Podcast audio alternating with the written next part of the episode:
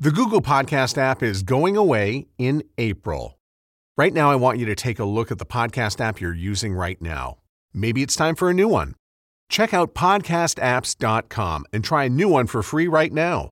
That's podcastapps.com. Three, two, and showtime. Morning, Mix Nation. It is Friday, July 17th. I'm Sean Kelly with the world's biggest Toronto Blue Jay fan, Orlena Kane. Good Yeah. morning, OC. Good morning. Yeah, go Jays, go. Getting so excited for their exhibition game next Wednesday. Orlena Kane has been a morning show co host on Quinte Broadcasting's Mix 97 in Belleville, Ontario for the past 11 years. But there's a lot more to the former The Shopping Channel host than what you hear on air. Kane is also the author of two books inspired by her own colorful dating history that drew her into the world of audiobook narration. And with over 100 books voiced in addition to the radio show, the motivation was sparked to seek balance. So she's also training as a yoga instructor. On this episode of Broadcast Dialogue, the podcast, we welcome Orlena Kane to talk about how to get into the audiobook narration business, escaping your comfort zone, and taking time to slow down. I'm Orlena Kane, co host of the Mix Morning Show, Mix 97 in Belleville, Ontario. And I've been here for the past 11 years working as a morning show host, but that is not where I started my career, was not in radio, surprisingly enough, Connie. Where did it start? this is the fascinating thing. My career started um, in spokesmodeling and being a spokesperson when I was 21 and 22 years old, uh, living in Toronto, working as a spokesmodel, working at car shows, uh, speaking on platforms about various things from cars to computers to a variety of different national products, and dabbling a little bit in voiceover work back in the day when it was just starting to really kind of be known. And that's like mm, 28, 29 years ago when it really became known as, as, as a profession. And I started doing a bit of voice work back then and didn't really get into it till later when I was 29, when I was uh, taking a university course at York University. And the program director there said, Hey, you have a great voice. Would you like to do a show on the cutting edge CHRY it's a one hour show from 9 to 10 on the radio. You can do whatever you like. You have a whole open platform to uh, speak about whatever you want. You can have whatever guest you want. And i thought this is an amazing thing. You mean i can have any guest i want? So i immediately dug into the world of entertainment that i had kind of immersed in the past 10 years from 20 to, to, to 29 and I started interviewing Maestro Fresh Wes, which was like the godfather of hip hop, um, Shaw Claire, and a ton of different people that were in sports and entertainment. And I just was interviewing everybody for that one hour show. And from there, I kind of started applying to radio stations and ended up as a radio traffic reporter for just about every radio station across Ontario, working out of Toronto with Skywards Traffic. And I did that for about four and a half years. And all the while, up until that point at CHRY and then with Skywards, I had never really considered my voice something that was a viable tool to make money with. Just everybody had always said, You have a great voice. But that was it.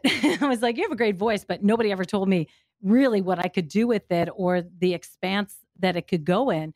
And from where I was then to now, has been really quite a journey to that I would have never even thought where I started that I would end up where I am now because I think that's the journey and the road that everybody goes on. You you take a step forward and then you just keep walking down the road and eventually you end up in a totally different destination than you ever thought possible. You know, it's like you go right, you go left, you go right, you go left, and next thing you know, you're standing in a place you never you never dreamed of actually being. And I left radio traffic and packed all my belongings up and every and and sold everything I owned and I moved to Ireland and I had dreams on working for Sky Network over there. So they're a big network in the UK and um, I was living in Cork at that time trying to get my foot in the door in Dublin uh, with Sky Network and I'd visit them on a couple of different occasions And love took me over to Ireland. And uh, essentially, the lack of love brought me back to Canada. So, about six months later, I found myself going back to college for television broadcast and radio broadcast because up until that point, I had not had any actual formidable education. I had just been learning as I went from York University, being taught how to use the boards. And we're talking about, you know, back in the day with carts. And that was only 20 years ago with carts and commercials and you know it's so much more complicated than now it's so much more simplified and streamlined. And i was literally just educated hands on which i loved and and and i'm a big supporter of that. But going back to school at the age of 33 in radio and television broadcast and taking a 2 year course in 7 months graduating with honors landing an internship at ET Canada and then actually working for ET Canada as a chase producer behind the scenes. And from there, landed my dream job at that time uh, was to work on a national network. And I ended up working for Rogers, the shopping channel. So, nowhere in my idea of moving to Ireland was that I'm going to sell everything I own and move to Ireland, come back with nothing but two 150 pound boxes of stuff and about $5,000 left in my savings account and have no idea what I was going to do at that point, that I would end up on a national network less than a year and a half later. It's just mind blowing what you can do with your life when you do let go of everything and you literally have nothing but what you truly want for yourself staring at staring back at you and what are you going to do about it right i think there are a lot of media people who'd like to branch out into other things like you have. How mm-hmm. how did you decide that you were going to get into writing? So uh, landing the job at the shopping channel and then the first 2 years of my career here at Quinte Broadcasting as a morning show host, I actually lived between the two cities kind of back and forth and my my tenure here through my whole life I've I've sort of been a romantic and it had always been the woman who would you know, I was always the love story girl. We'd sit around a campfire, sit around a table, and people would, with glasses of wine, and women would always say to me, Tell us the story. Tell us one of your dating stories. Because I had so much experience in that dating world. And I had always felt like I was just one of those unlucky in love kind of girls where I just, you know, would have a guy and then it would break up and then it would fall apart and then I would move on and I would, you know, as the end of every relationship would happen, a new hope would come along for the next one. And my friends had always told me along the path of my life, from the time I was 20 up until five years ago, they would always say, You really should write a book. Like the stories you can tell, you really should write a book. And at the end of an engagement five years ago, I, you know, was fired up like most women who are impassioned by something. You know, they say, hell hath no fury like a woman scorned. Um, well, I was not really scorned, but I was definitely fired up after the last kind of engagement breakup that I wanted to write these stories down and write about love, loss, the journey of a, a woman who is focused on her career, on a woman who's very impassioned by her life pursuits and her goals, and kind of how love kind of befell or just kind of always sort of escaped my hands at one turn or another. And as I wrote this book, a second book sort of emerged right after because at the end of the first one, everybody was like, okay, and so now what? What's going to happen to you? I was like, I don't know, but let's see what happens. And then the journey started to write a second book. And from that, I've been dabbling.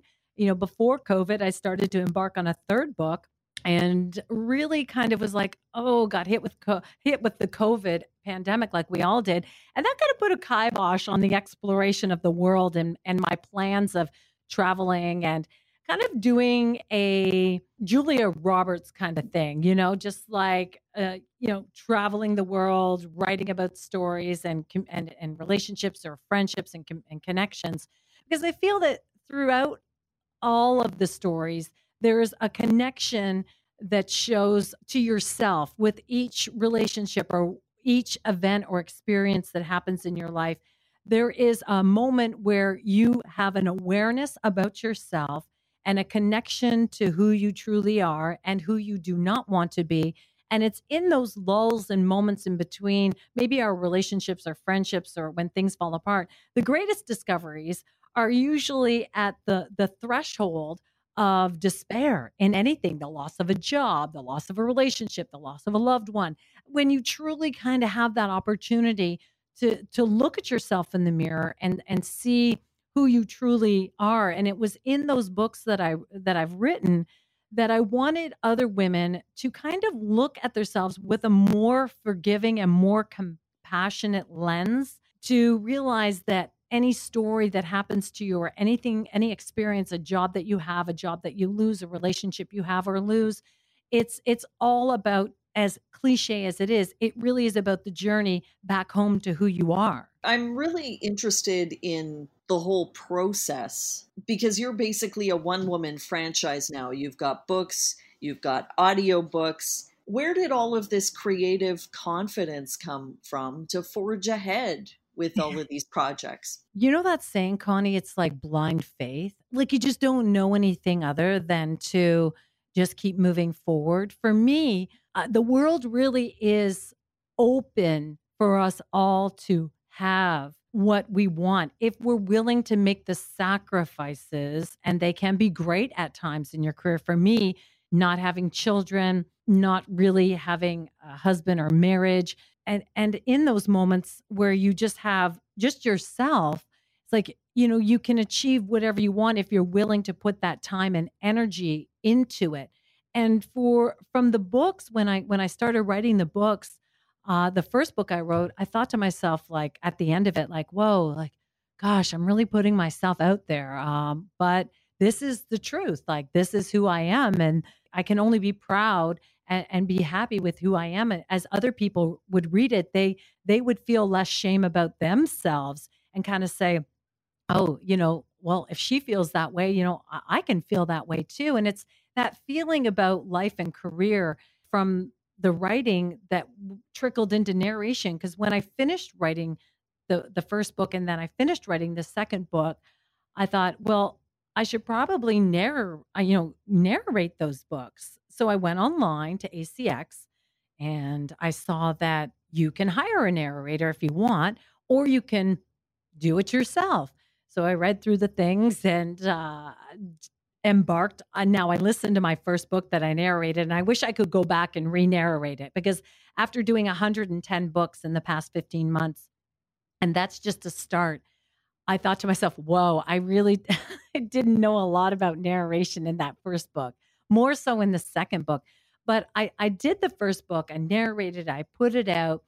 And from that, I thought, okay, well, I'll put up my samples on ACX and just see maybe maybe there's other people that would be interested in me narrating their books. So I put up different uh, snapshots of my my book as well as some commercials I did on air and maybe a few little bits interviews that I did on the morning show just so people could get a feel of my voice and next thing you know, I got a book, and the guy, the client was from Italy, and then I got another book, and then I got another book, and then and then pretty soon I was doing three books a week, and three books a week is the equivalent to that's thirty thousand words per book. So it's almost a hundred thousand words a week, which uh, translates into eighteen hours of talk time, like reading time. For every 30,000 word book, that's a three hour listen, it takes a narrator approximately six hours to do. And I learned all of this sheerly just by my own trial and error and knowing my voice and narrating a book and and and speaking a sentence and then knowing like no that wasn't quite right. Rewind like edit go back. So i started editing producing voicing the whole book and doing it in just under 6 hours and so I built a clientele across Europe, really. I've essentially got clients in the UK and in Italy and Spain. And a lot of these books are in different languages translated into English. So I also found myself leaning on my the English uh, side of my experience where you know really good in english in in public school high school really good in english in, in college and and journalism obviously being a broadcast journalist your your radio television journalist, so you have to know how to write. So I literally just kept going. I would get a book and get another book, and I was doing cook. I've done cookbooks. I've done self help books. I've done books on relationships. I've done books on hypnosis. Um, I've done books on just about every type of nonfiction book that's out there. I didn't really think that 110 books in 15 months was was a lot. I thought, well, you know, I could probably do a book every two to three days. So there's 365 days in the year, you know, 52 weeks in the year. Like I should probably, I could probably do 150 in 2021. But of course, with COVID, there was a bit of a lag and drag. Eh, eh, as soon as like COVID hit, it started to slow a bit, but still, you know, the numbers were there. So most of that 15 months was a part of COVID. So 110 during a slow time. I figure in 2021, when things start to amp up a bit, it will uh, be even more. But the broadcasting side of our our careers as broadcasters, whether radio or television, eh, particularly if you work in the radio industry, because you have to have a strong voice. It's not so much what you look like, which is what I I would lean on in TV. I never really thought that I would end up as a narrator, but you just never know where your talents and skills can take you unless you give it a try put yourself out there, right? Is narration basically just exercising a different broadcast muscle? Has that been your experience? Exactly, Connie. It 100% is exercising a different muscle. It's it's like any competitive athlete that wants to perform in one medium and then just shifting into another. When you transition from a, a radio broadcaster into a narrator, not everybody is going to make that transition easily, nor is it actually feasible for everybody. It depends on a lot of things to do with your voice, your aperture, your speaking ability, because some radio broadcasters or hosts are great storytellers, but not in the medium of a narrator because the narration process is about slowing it down, reading the words, and letting the words speak versus you speaking, which is what a broadcaster does. So we we just speak off our top of our head and off the bit of, or whatever you might be doing. But for narration, reading the words on a page, it really does fine tune you as a broadcaster being able to really hear how you speak words and how you pronunciate, enunciate, uh, how much wetness is in your voice, how you're using your diaphragm. So many of these things that you're not really aware of when you're kind of just, you know, hashing and, and you know, bantering with a with a colleague on air, or if you were reading the news as a news anchor uh, you're just kind of reading it verbatim versus a narrator needs to have emotion in the words and enough to convey the story, but let the story speak for itself. So it's just a little bit of a twist. And some can actually do it really well, but it does take a lot of practice. And you have to enjoy being alone by yourself in a studio for hours and listening to your self talk and really being able to tune in to hear and be critical of your voice and say to yourself, no, that wasn't a good take.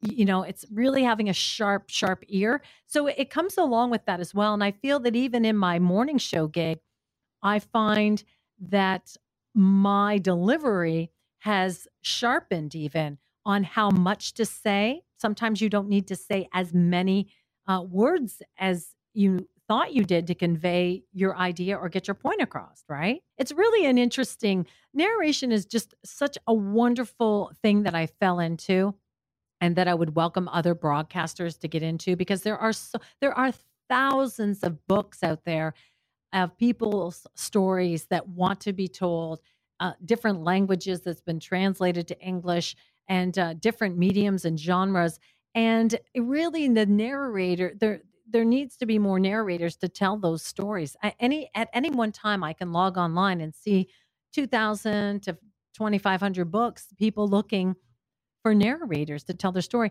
and with people who are visually impaired who cannot read a book or perhaps read you know reading it by braille that might like to listen to an audio version and with the busyness of life more and more people are plugging into audiobooks as they drive to work and back and you think about that some are even turning off the radio and turning on a narrator book or turning on a podcast now. And for me, it's just an added element that I never thought of before. But when I had got into radio, funny enough, when I left college before I entered ET Canada, there was a couple of radio stations that had approached me to be a news anchor. And at the time, I thought, ah, boring. I don't want to do news. like sit there and read. What like endlessly with no, that's I go out and get a story, come back and read it. Like, no, didn't sound interesting to me. And lo and behold, I am doing some form of that right now. it's just, yeah, 15 years ago, I didn't want to do it. I wanted to be out there and, you know, just like discovering the world. But, um, and, and now I would even consider a career in, in news because I have a finer appreciation for words and the story and how you deliver it and letting other people's stories or come to life using yourself as a as a medium. So the big question is can you make a living at narration? Oh, yeah. And I think that's the biggest dispelment for some people is that you you, you could you could 100% make a living from narrating. I wholeheartedly believe that. Part-time working for this past, you know, 15 16 months that I've been doing this, probably I would say 15 months. I've done well, you know, and I can say that because I'm going to claim the money. Obviously, it's under taxes. It's uh, it's all it's all on the books, and that's the the wonderful thing about you know using a platform like ACX, which is Amazon and Audible, is that they protect the narrator as well as ensuring they protect your work that you've done. It doesn't get released back to the client until they've paid you. And I've been paid every time there's never been a and, and i've i've gained relationships with clients and i've grown those relationships and they will go out and search for books that will be a good fit for me so that they can work with me and and but i think that what's out there connie and from what i'm hearing from different uh, clients is that in the narrator world some people get a little wishy-washy they're like they don't understand that when you sign on to a book that when it says seven days that it's to be completed, the client expects you to have it in seven days. They don't care if your your kid is sick or you are, have a birthday party coming up or whatever. And much like the media world is unforgiving. It's all about the the job, really. You can't really just like flake flake off and you can't deliver a bad product or you're not going to be a narrator for very long. The range of money ranges anywhere from 50 US per finished hour, they call it per finished hour, upwards to 500 to $1000 per finished hour. Now per finished hour means exactly as I had said before, if it's a 1 hour listen time, it's going to take you 2 hours roughly to voice it, edit it, produce it properly. Might take you an hour and a half if you if you're really good at reading raw and not having to read the book beforehand. And that's another fine tool that that that I'll share is that it's really important that you're able to read on the fly because you don't want to spend hours reading a book and then narrating it. You really kind of have to be able to skim through the pages really quick, look at it and go, okay, yeah, um, I got this. And sometimes you'll have to quickly look up a word Eh, that you've never seen before and have to phonetically say it or write it down in front of you and you stick little sticky notes on your computer so you can skim over that. So if you think about per finished hour, 2 hours 50 US per finished hour, so you're making 50 US for every say 2 hours on the low end. Now, some clients will try to get cheaper narrators and they'll try to get you for like 30 40 US per finished hour. And some people will say yes to that. I don't my range is a little higher now after, you know, having done this for the past, you know, year and a bit. They will try to haggle you down and you kind of have to say to them, well, you do get what you pay for, right? It's like a cheap pair of boots might only last you three, four months, but a really expensive pair of boots is going to last you two, three years and you'll love them more. Same thing for the quality of work. So it depends on how much you want to work. I think narration could be a great supplementary job with a maybe another part-time career or a full-time career unless you really love reading and are good with being by yourself. You could probably make on the low end, anywhere between 500 to a thousand, maybe Canadian a week as a narrator. If you really are working and completing books in a timely manner. So basically, a book every two and a half days. It seems like a lot of work, but really, you're kind of working five hours of reading a day, maybe four hours of reading a day, and having a 15 minute break in between. I can read for two hours straight nonstop with water and just keep sipping and being able to. That's the other thing being able to read and have the consistency in your voice the whole time is is an art in itself.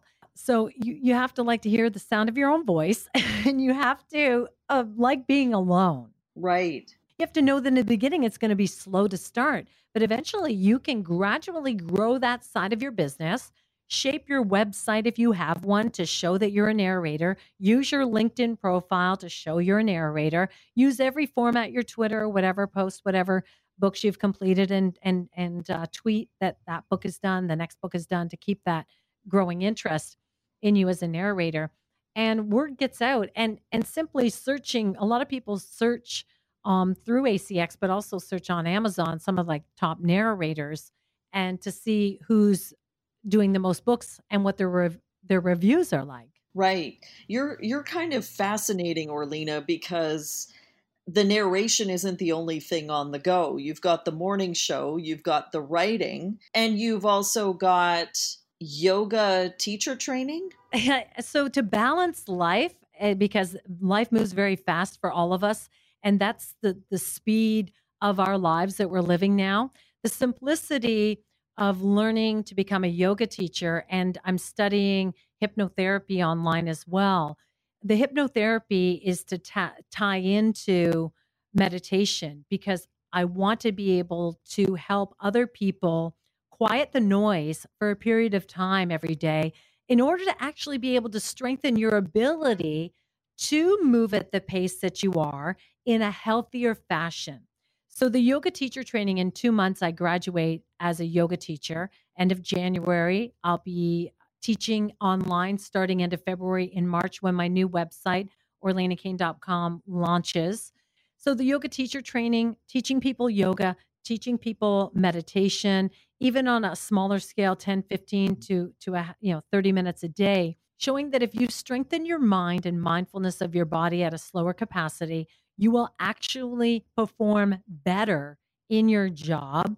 You actually won't have to work as hard you will not be as stressed out in your in your jobs because you can be stressed and life is not going to slow down for us but you can move slower at least in your mind through your day in a calmer fashion and that's really the philosophies of yoga and meditation is that they're there just like healthy eating uh, they're there to help assist you to become a more mindful person in this world so that you can actually live better. You look at that, you're like one hour a day of some meditation and yoga can actually help me feel better during the day, can actually help me perform better, have better health, energy, vitality, and be able to deal with the BS of life better. Yeah, that's what that's what really got me fired up to even embark on that. So, what advice would you have for broadcasters who want to branch out of their comfort zone? You know, uh, I would say that I've actually to to reference broadcasters that I work with and some people that I speak with on a daily basis. I often hear a lot of wishful thinking that people say, "Well, you know, I wish I could do that," or "Oh, I wish I could do this," and you're looking at the picture in a big, big, big way. You're looking like they always say, "Look at the big picture." Well, yeah, you can see the big picture, but you have to look at the the smaller little increments of pictures, the mic, the pixels. Basically, you got to look at the pixels of the picture. How are the pixels going to get together, and, and to create that big picture? It's the littlest things that they can do on a on a daily basis. Uh, I would say that if you are uh, seeking a career in narration and you want to do the fiction part or you want to do the nonfiction part, have a basis of understanding of books and and knowledge of that but whatever it is that you want to take on in your life look at that big picture and break it down into smaller things because I never started out thinking I was going to become a yoga teacher or that was even going to work into any part of my career. And in fact, for years, people had been telling me, you move so fast, you really should do some yoga to just like be able to slow your mind down a little bit so that you'll have longevity in your career. And only two years ago did I even start training at a studio. I never even thought of doing it before. But the best advice to get that I could give anybody that was given to me throughout the entirety of my career and any person that I met and I've I've had the fortune of really being mentored by a variety of different people who were older in the profession is that if you start small and you get really good at what you do that you you can literally branch out into anything that you want to do you want to end up working on on a sports network but you're working as a news anchor somewhere start a sports podcast start uh, using your social media and just making it all about sports so that you can create an ideology or, or an idea about you that you're already doing it. Because it's all about perception. If people see you already doing what you say you want to do, they're more apt to hire you to do that job. And that's such a crucial piece of information to people is that you not only do you have to be able to see yourself in the position or in the job or in the career that you want, but you also have to be able to visualize that and allow others to see it in you in whatever way you can, in any platform that you can create or or get out there and do. You know, and there's so much out there right now from TikTok to Reels to Instagram to Snapchat. Like there's so many platforms out there now that people are accessing. If you're really good at what you're doing in your profession and you start to showcase that on those platforms, other people will see it, buy into it, and believe it, and start offering you the things that that you want from them. And you have to start uh, socializing and connecting with people who are in the industry or in the career that you want to do. There's a very uh, important book that I read a number of years ago. Keith Ferrazzi, he wrote a book called Never Eat Alone. And I think oftentimes when we're in our careers, we think that we're it's us against everybody else, that we're in competition with everybody else. We're alone trying to battle through a career, whatever that is, on our own. But really and truly, aligning yourself with other people who are doing what you do, and I've been blessed to be able to have that, is going to help you in the future. Instead of thinking you're riding in this career, whatever you've chosen, solo. So just like I had said before, when people is like, what advice can I give you? Is don't let the fact that you don't have an opportunity given to you stop you from doing what you want to do. So what's next for Orlena Kane? what's next for me? Well, Connie, I'm glad you asked. so, it's like, what isn't next for me? Obviously, my next turn is to teach yoga and meditation online. That's going to be the big kickoff for me. And I'm I'm always looking for that opportunity or that connection because uh, for me opportunities are what you create. You know, possibly working for NBC one day, you know what I mean? Like it's it there's still that you know what they call it the brass ring where you want to just you know just reach just a little further to see if you can grab that but for me, mostly it's like becoming an award winning narrator and teaching yoga and teaching meditation online while I continue to, you know, be in the broadcasting industry, but hopefully being able to influence and inspire others to slow their mind down, learn to become more mindful of themselves on a day to day basis so that they can be healthier and that they can live through things like the pandemic and other uh, maybe horrific obstacles or catastrophes that happen in life in in a better way. You know, I'm my my whole goal, my whole life, Connie, is well to do good while I'm here on this planet, to use my gifts, our talents, and my abilities for good, and to be of service to other people. When I leave this planet, I I want to leave it with the feeling that I did good while I was here. Thanks so much for joining us thank you, Connie. I really appreciate it. And I hope that uh, anybody that hears us will be inspired to take the next leap, take a leap of faith.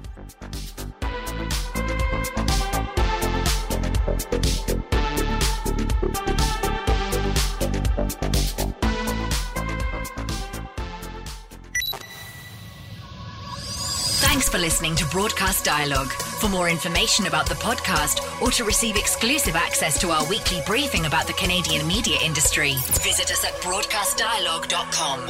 Don't forget to like us on Facebook, connect with us on LinkedIn, and follow us on Twitter and SoundCloud.